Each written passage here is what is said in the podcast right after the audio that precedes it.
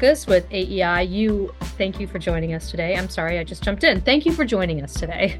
Glad to be here. Well, this is a very interesting topic that I have been talking about a bit in Missouri because Missouri's got a, uh, like many places, a big problem with chronic absenteeism in the last couple of years. And I know Nat, you started a return to learn tracker a few years ago during the pandemic to see right that which which uh, states or where schools were reopening. Was that the original purpose?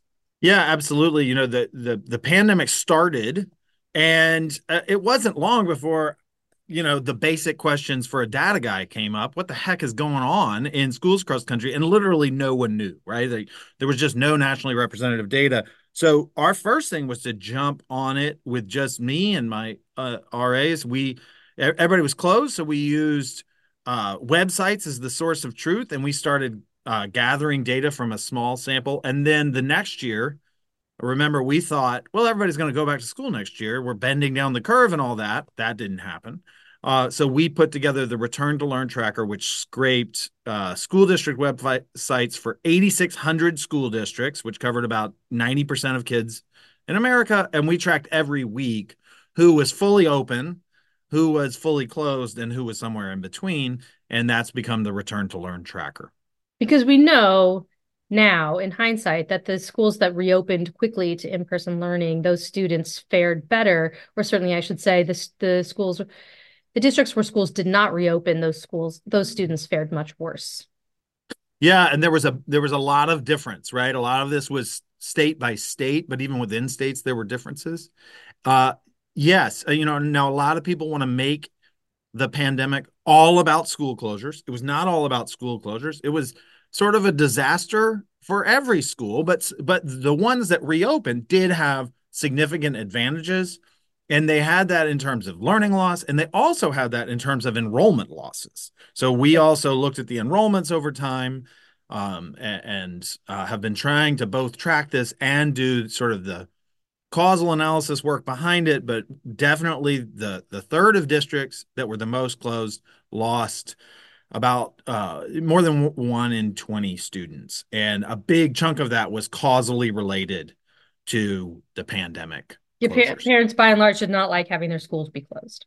Yeah, I think that's right. I think that a lot of parents didn't like it, but I, you know, the real way I think to think about this is there was a subset of parents that were really not okay with it and not okay with it enough to find somewhere else to go, whether that's homeschooling, which was a big part of it, or private schools, or um, what, whatever the case might be. So then, th- theoretically, all schools reopened, but the kids haven't. Well, like you said, some kids left permanently. Uh, they decided their families decided do they go a different direction, a micro school or a homeschool or private school.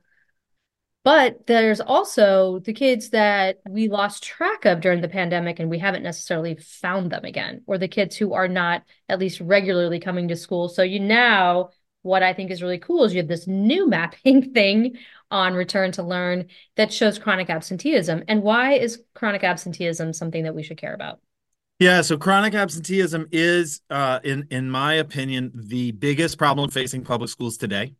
Um, it is not a pandemic problem. It is a post-pandemic problem.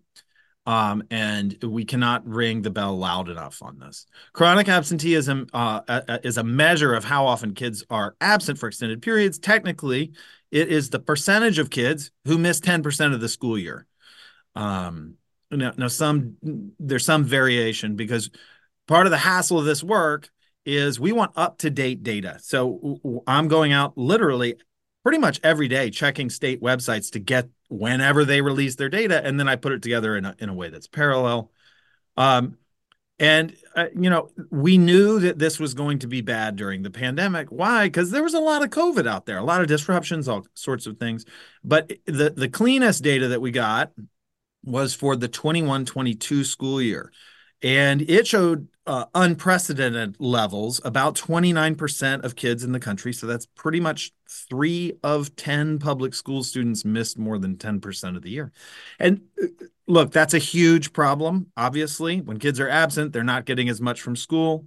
When they're already behind because of the pandemic really hard to make up for pandemic learning loss. When you are either missing a lot of school yourself or you're in a in a class where a lot of your kids uh, your classmates are not coming to school regularly. I mean all this is disruptive. The the real important thing that i think the the service that we're trying to do is keep this up to date because the real question is was this a 21 22 problem?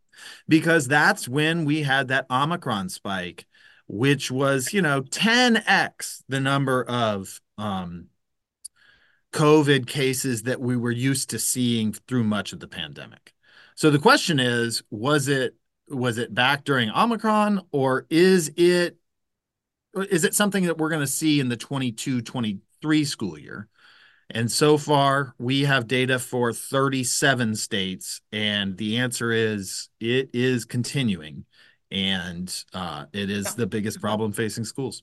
And so I can pull up a school district and I'm looking at a St. Louis area school district, Parkway, which is one of our, you know, air quotes better districts.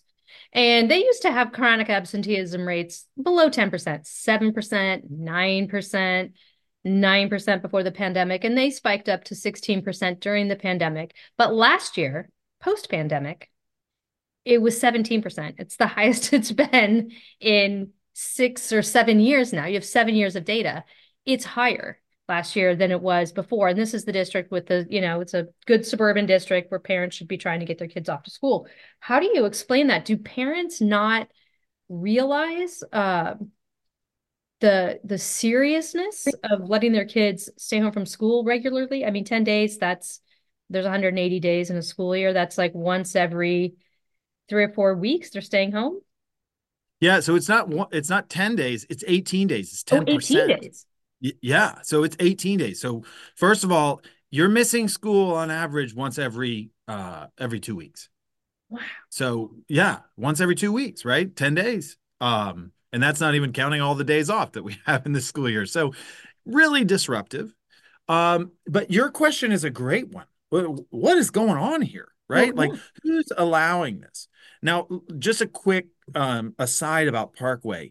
That pattern uh, pandemic absenteeism basically doubling is really kind of what we see everywhere. So districts that had 30% pre-pandemic, a lot of them are in the upper 50s now. Yeah. So on average, it was up 90%, and it's really amazingly even-handed. If you were low before the pandemic, you're still low, but you're you're twice, uh, roughly twice what you were. Um, and uh, in, in some states, in this past year, there was at least in um, five of the states, it's actually higher in 22, 23. And if you want to think about it across the nation based on the data that we have, it was 29% absent in 22, and we're at 26.5%, mm-hmm. close to 27% last year. So, um, yeah, it is sticking around. And the, the question is what's causing this? Yeah. It's not COVID. I'll tell you that. It's not COVID because we would have seen a huge return to normalcy this past year if it was just COVID. Now, there's a lot of theories here, and I don't have the data on this, but um, my the thing that makes sense to me is that we have a, a major school culture problem here. Um, that was probably those seeds were planted in the pandemic with with school closures. But again, I don't want to overweight the school closures. There were lots of quarantines, and there was lots of sort of exceptional policies. There was sort of loosened expectations along a, a wide range of things. And I don't think at any point was there sort of a line in the sand drawn that says, uh, you know, this is it. Uh, we're returning back to normal. And indeed, I don't think we have. So for many parents, I, I think they view the the laptops their kids got and uh, the the the Zoom possibilities or at least the Canvas possibilities, these electronic platforms that enable them to find out what they missed and make up their work. Um, I think that's part of it. I think part of it is just we're more of a stay-at-home culture. But um, uh, Susan, I definitely uh, agree with those conjectures that say this is a culture problem, and I think we need an all hands on deck effort to bring it back both for the long term functioning of schools. I mean, you just got to be there if they're going to work optimally, but also because we are still very much in the middle of pandemic learning loss. This That's is right. Yeah. by no means is it over. And if we have this level of absences, uh, academic recovery is kind of a pipe dream. I, I don't know anybody who can responsibly say we can do it when we have three in ten kids not coming to school. Um, uh, you know, uh, uh, more than ninety percent of the time. Yeah. So I think what I sense in Missouri anyway is this uh, notion that we don't want to further punish kids who got very punished by the pandemic. So grading has gotten a little bit easier. Absenteeism has been overlooked a little bit more. Uh, we have 530 school districts and 525 are fully accredited, even if fewer than one in 10 kids passes the English or math test.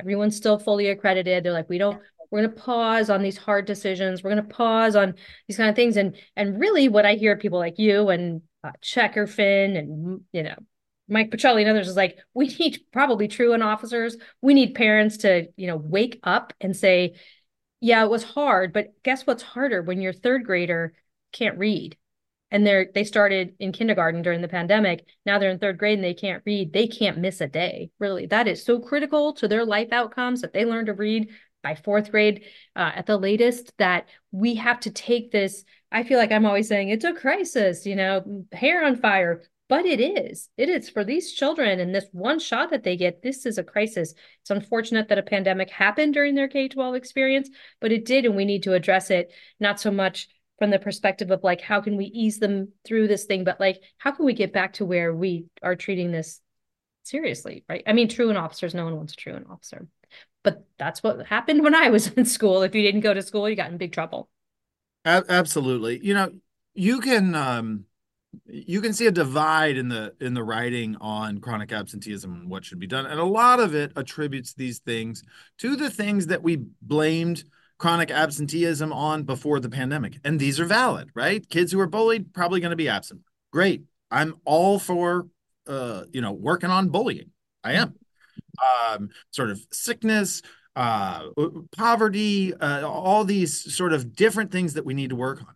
Yes yes yes the only question that I think must be answered is did those things double during the pandemic? And the answer is well, no, they are not explaining this. And if we allow the handshake between parents and schools to deteriorate uh, because of the pandemic, so that we're not expecting what uh, was no great shakes before the pandemic when we were at 15% chronically absent, right?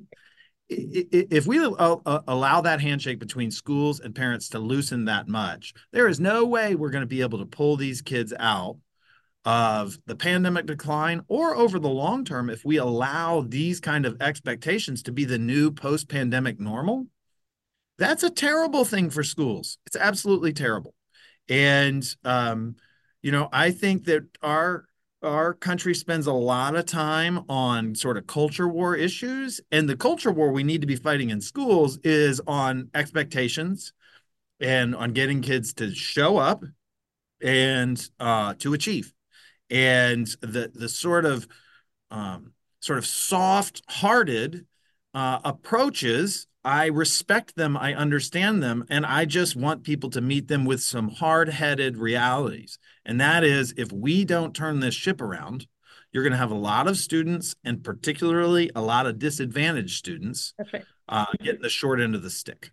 George W. Bush called it the soft bigotry of low expectations. Is that right? I don't want to misquote right. who said it, but that's the truth, right? And then you get low outcomes. And I guess what you're what you've been talking about uh, relies a lot on parents. How do you how do you how do you get this message to parents and make them hear it? Yeah, it's it's a huge challenge, and I got to say, for for a guy who's sort of like a stats guy and does lots of things with data and so forth, seems like there's a long distance there.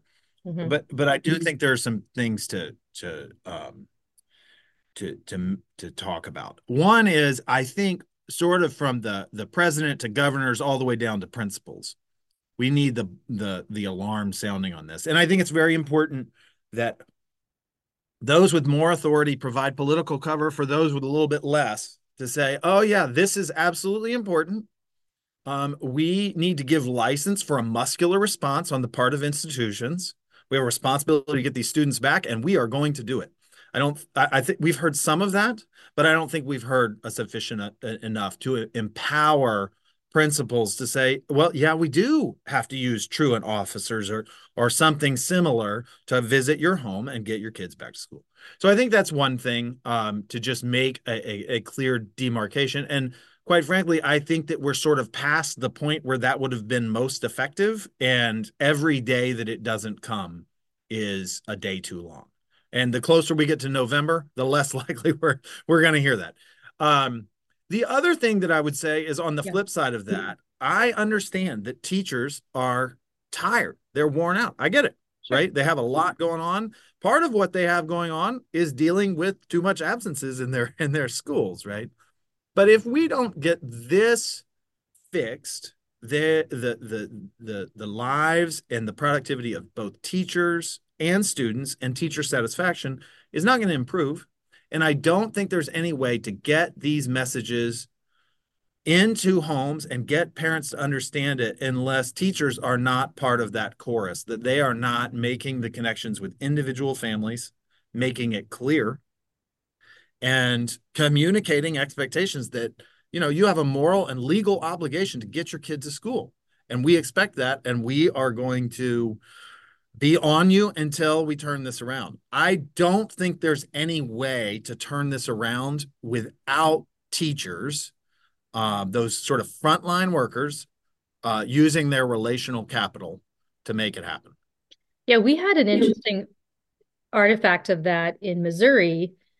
It, I'm just uh, just beginning to realize we just uh, the state just released test score data for 22 23 and I'm looking through it. And we, in order to get any academic points under our accountability rubric, you had to have 95% of your students tested. And in the year with this these high rates of chronic absenteeism, uh, at least one district I know of didn't get 95% of students in the building the day that the testing took place, and they got zero academic points. They're kind of a middle of the road uh, district, 40% or so proficient, which is an average in Missouri in ELA and math, and they got zero points. So now they look like the lowest performing district in the state because they didn't have enough kids in the building the day that they took the test.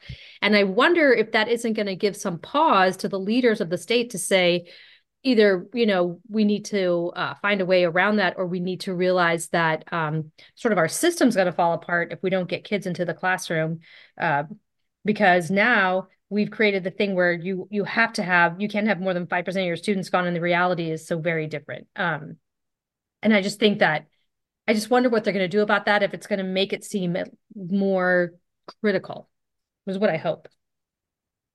Yeah you know i remember uh, when i was a teacher how much energy we we put into uh, count days right hey here comes the count day this is the day where basically the school counts how many kids are present, and we get paid for you being present that day. On that day, we pulled out the stops. You know, I don't know what it was pizza parties or, yeah. you know, cupcakes or, you know, pressure campaigns, uh, but we pulled it out. And I guarantee you that the principal and the counselors and the teachers were all enlisted in that effort. Um, this is kind of a similar thing like on testing day. Hey, we got to get over 95% for sure um, we're looking at a problem that needs that kind of response, uh, sort of marshaled and organized and sustained. It's got to be a campaign.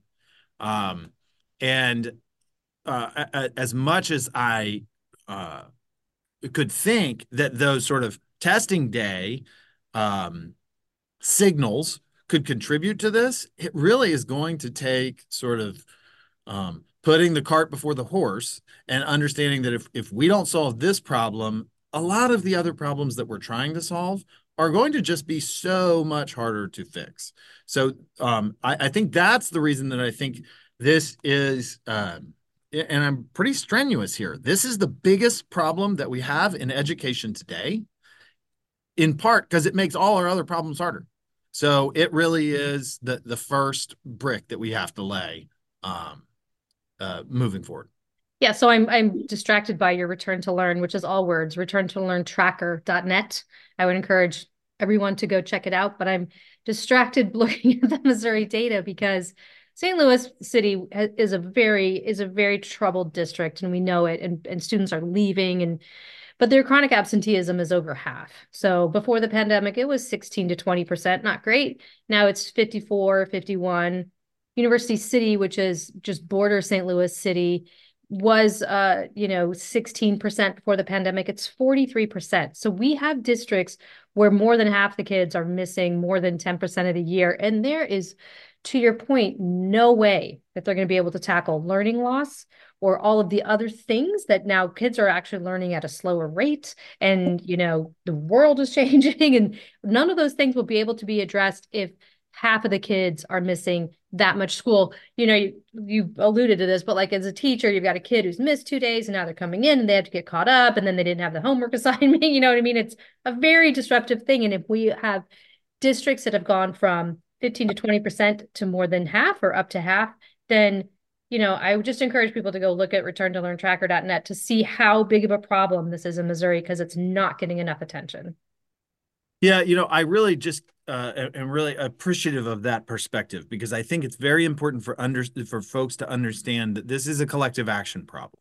Yeah. If um, you know, some of some some listeners might be like, well, you know, my kid goes to school, you know, most of the time, and they miss 10% because of the ski weekend, and we like to ski. It's not that big of a deal. I like I get that. There's lots of excuses out there. From the teacher's perspective, if absences are going off regularly like popcorn, then their workload is higher mm-hmm. and they have to do more during their class their allocated instructional time to make up for those things. And so it's a collective uh, drag on the school's productivity. And it is a collective drag on expectations because other kids are saying, well, you know, Timmy didn't show up four times last week. Timmy's fine. Nobody's getting on Timmy. Um, so Timmy, you know, buck up and yeah. take one for the team and get to school. So uh, you have a lot of states with 2023 data, tw- data from the last school year. It looks well, Missouri. It looks like chronic absenteeism has gone up, but nationally, you say it's uh, flat. It hasn't really improved. Are you going to keep tracking this through the next school year and after that? Because, I mean, at some point, we got to look to see if we make any uh, inroads. Yeah, I, so we are. I'm sick of tracking things. So far, I've tracked uh, school reopenings and then masks and enrollments. uh, now we're doing uh, this, and actually, we have some other things in the offing. But uh, we found it to be useful. Uh, the the problem is once you start tracking, unfortunately, school closures and masks sunsetted. We're no nobody's really doing that anymore, so it's not worth it. But the chronic absenteeism, it was a problem before the pandemic. We'll probably have to keep uh, attention on this. And, and again, you know, we all want to improve schools and sending up to date signals on this is important. And I'll just put something out. I appreciate uh, Missouri's sort of up to date uh, data, pretty good, like uh, uh, across the board, way better than average. So that's um, that's a credit to the, the state. There's some other states that are willing to wait uh, you know, 17, 18, 22 months to and it doesn't even matter. It doesn't matter. It's too late to do anything. Um, and and quite frankly, it's it's inexcusable. It is. Um, and the last thing I'll just say is, you know, that I am uh, I have fresher data than the federal government has, and I understand why. I understand those things, but at a time of uh, emergency, and I would say the pandemic has issued a number of those. Uh, I think that um, the Department of Education is falling down on uh, being uh, current on these things, and they could uh, they would do a lot more help if they were raising these alarming statistics as they come in rather than well we'll wait until we get all 50 states and then we'll put out uh, you know something. It, it just I, I, worry that we're letting perfect be the enemy of the good and that it's it, it's costing students at schools I'm certain you're correct.